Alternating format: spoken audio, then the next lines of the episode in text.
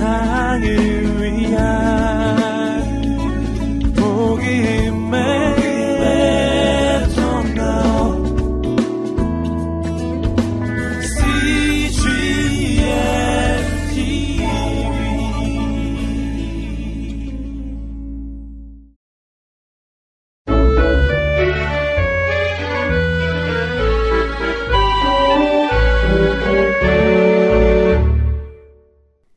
3일 창세기 11장부터 12장 말씀입니다. 5. 사람들이 쌓은 높은 탑 창세기 11장 노아와 세 아들 셈, 함, 야벳이 방주에서 나왔어. 그 후 노아의 세 아들은 자녀를 얻었단다. 이 자녀가 또 자녀를 얻었지. 그렇게 시간이 흐르면서 세상에 점점 더 많은 사람이 살게 되었어. 하나님께서는 온 세상을 사람들을 위해 주셨지. 온 세상이 사람들 차지야. 하나님께서는 사람들더러 흩어져 살라고 하셨어. 하지만 사람들은 멀리 흩어져 사는 것을 좋아하지 않았단다. 오히려 한 곳에 옹기종기 모여 사는 것을 더 좋아했지. 사람들은 다시 하나님의 말씀에 순종하지 않고 서로 가까이 모여 살았단다. 그러던 사람들이 이런 말을 했어. 우리 성을 쌓고 도시를 만들자. 그리고 그 성 안에 높은 탑을 세우는 거야. 탑을 아주 높게 쌓아서 하늘까지 닿게 하는 거야. 그러면 성에서 멀리 떨어진 곳에 있는 사람도 길을 잃고 헤매는 일은 없겠지. 어디서든 높이 솟은 탑을 보고 성을 찾을 수 있을 테니까 말이야. 그렇게 되면 언제 어디서든지 성으로 돌아올 수도 있겠지. 우리가 이렇게 모여 살면서 힘을 합친다면 우리는 누구보다 강해질 거야. 우리가 가장 위대한 사람이 되는 거지. 이 세상을 다스리는 주인이 되는 거라고. 그때부터 우리가 원하는 것은 뭐든지 다 할 수 있겠지. 사람들은 열심히 일하기 시작했단다. 높은 탑을 쌓으려면 벽돌이 아주 많이 필요했어. 사람들은 네모 모양으로 벽돌을 만들어 구웠지.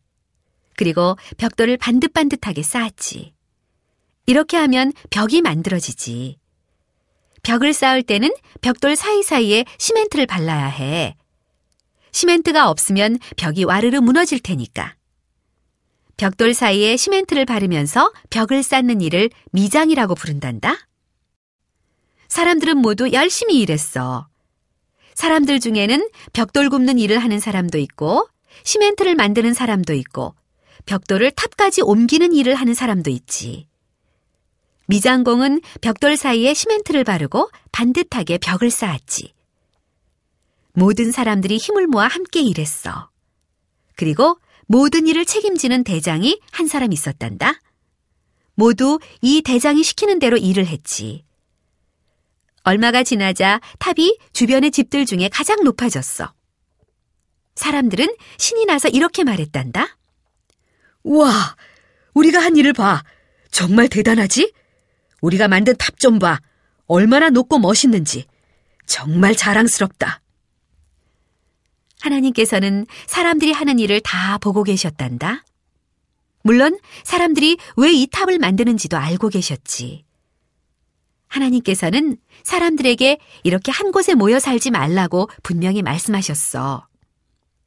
넓고 넓은 이 모든 세상을 사람들에게 주시면서 온 세상에 흩어져 살라고 하셨지. 하지만 사람들은 정말 어리석어. 또다시 하나님 말씀에 불순종하고 있으니까 말이야. 하나님께서 어떻게 하셨는지 아니? 이 불순종하는 사람들을 흩어놓으려고 하나님께서 어떻게 하셨을까? 하나님께서는 사람들이 서로 말다툼을 벌이도록 하셨단다. 만약 누구와 말다툼을 하거나 싸움을 하게 되면 그 사람을 피하게 되잖아. 그 사람 가까이 있고 싶은 마음이 싹 없어지지. 바로 그런 일이 일어나도록 하셨단다. 벽돌 굽던 사람과 벽돌을 탑까지 나르던 사람이 말다툼을 하게 되었지. 시멘트를 만드는 사람은 미장공과 싸움이 붙었어. 탑 꼭대기에서는 공사 책임자가 혼자 서서 고래고래 소리를 지르는데 아무도 그 말을 들어주는 사람이 없는 거야. 어떻게 이런 일이 일어나게 되었을까? 조금 전까지만 해도 서로 힘을 합해 열심히 일하던 사람들이었는데. 이런 말싸움이 벌어지게 된 것은 갑자기 사람들이 서로 말을 이해하지 못하게 되면서부터였어. 하나님께서 사람들이 하는 말을 전부 다른 말이 되도록 만드셨거든. 미장공이 하는 말은 독일 말과 비슷했어. 벽돌 굽는 사람이 하는 말은 영어 같았어. 공사 책임자가 하는 말은 스페인 말 같았어. 그러니까 공사 책임자가 하는 말을 알아듣는 사람이 아무도 없는 거야. 모두 다른 말을 하게 되어 다른 사람의 말을 하나도 알아들을 수 없게 되어 버렸단다. 결국 큰 혼란이 벌어졌지. 사람들은 상대방에게 서로 화를 냈어. 그러다 싸움이 벌어졌단다. 같이 모여 사는 것이 싫어졌지. 거의 모든 사람들이 그곳을 떠나 이사를 하였단다. 모두 다른 방향으로 뿔뿔이 흩어졌지. 그 성에 남은 사람은 단지 몇 명뿐이었어. 그리고 탑은? 그 탑은 영원히 완성되지 못했단다. 그 성에 남은 사람들도 탑을 더 쌓고 싶은 마음이 없어졌거든. 이 성은 바벨이라고 불렀단다. 그리고 영원히 완공되지 못한 그 탑은 바벨탑이라고 불렀단다.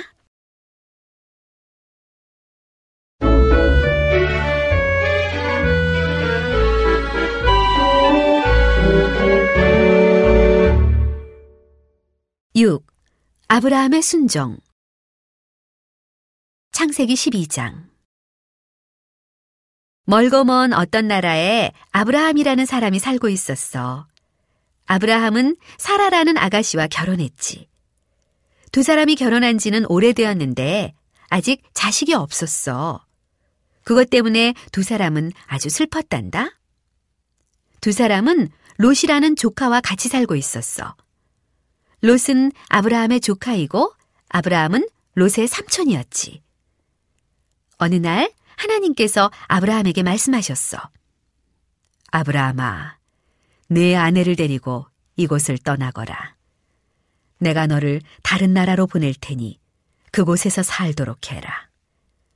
나중에 그 나라는 너의 나라가 될 것이다. 내 아들과 손자, 손녀들, 그리고 너의 자손들이 그 나라의 주인이 되어 살게 될 것이다. 아브라함은 하나님을 사랑했고 하나님께 늘 순종했어. 그래서 하나님께서 어느 나라로 가야 하는지 딱 집어 알려주시지 않았지만 당장 짐을 꾸려 출발했단다. 하나님이 떠나라고 하시니까 바로 순종했지. 조카 롯도 아브라함과 함께 떠났어. 그 여행은 아주 긴 여행이 될 것 같았어.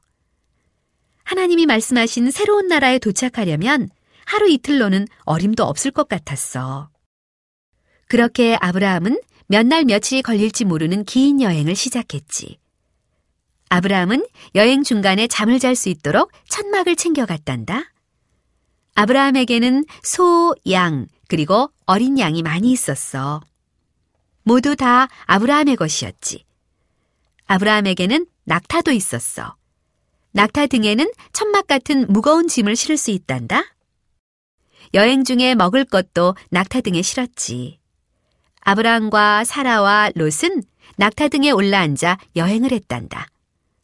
아브라함은 종들이 많이 있었어. 바로 아브라함의 가축을 돌보는 목자들이었지. 하나님께서는 어느 방향으로 가야 하는지 조금씩 알려주셨어. 그 길을 따라 아브라함의 식구들이 가는 거야. 그 여행은 정말 긴 여행이었단다. 낙타를 탄 아브라함이 가장 앞에서 길을 안내하며 갔어. 조카 롯은 그 옆에서 갔단다. 그 뒤에는 사라가 따라왔고 목자들은 소와 양과 새끼 양 그리고 덩치가 큰 낙타를 챙기며 따라왔단다. 매일 조금씩 앞으로 나아갔지. 빨리 걸을 수 없는 어린 양들이 많아서 빨리 갈 수 없었거든. 드디어 아브라함 가족은 아주 아름다운 곳에 도착했단다. 어떤 마을 곁에 천막을 쳤는데 그곳은 가축들이 먹을 신선한 풀이 잘 자라고 있었어. 앞으로 한동안 이곳에 머물 것 같았지. 어느 날 밤 하나님이 아브라함에게 말씀하셨단다. 이것이 바로 내가 너에게 약속한 나라이다. 이곳은 가나안이라는 곳이다. 지금 여기에는 다른 민족들이 살고 있지만 나중에 너의 아들과 그 자손들이 이곳에서 살게 될 것이다. 너의 자손은 아주 많아질 것이다. 그리고 다시 긴 시간이 지난 후 예수가 이곳에서 태어날 것이다. 아브라함은 그때까지 자식이 없었단다. 그래도 하나님께서 하신 말씀을 그대로 믿었지. 아브라함은 커다란 돌을 쌓아 재단을 만들었어. 재단 위에 양을 올려놓고 하나님께 제사했단다. 하나님은 아브라함이 하나님을 진심으로 사랑한다는 것을 보시고 기뻐하셨지.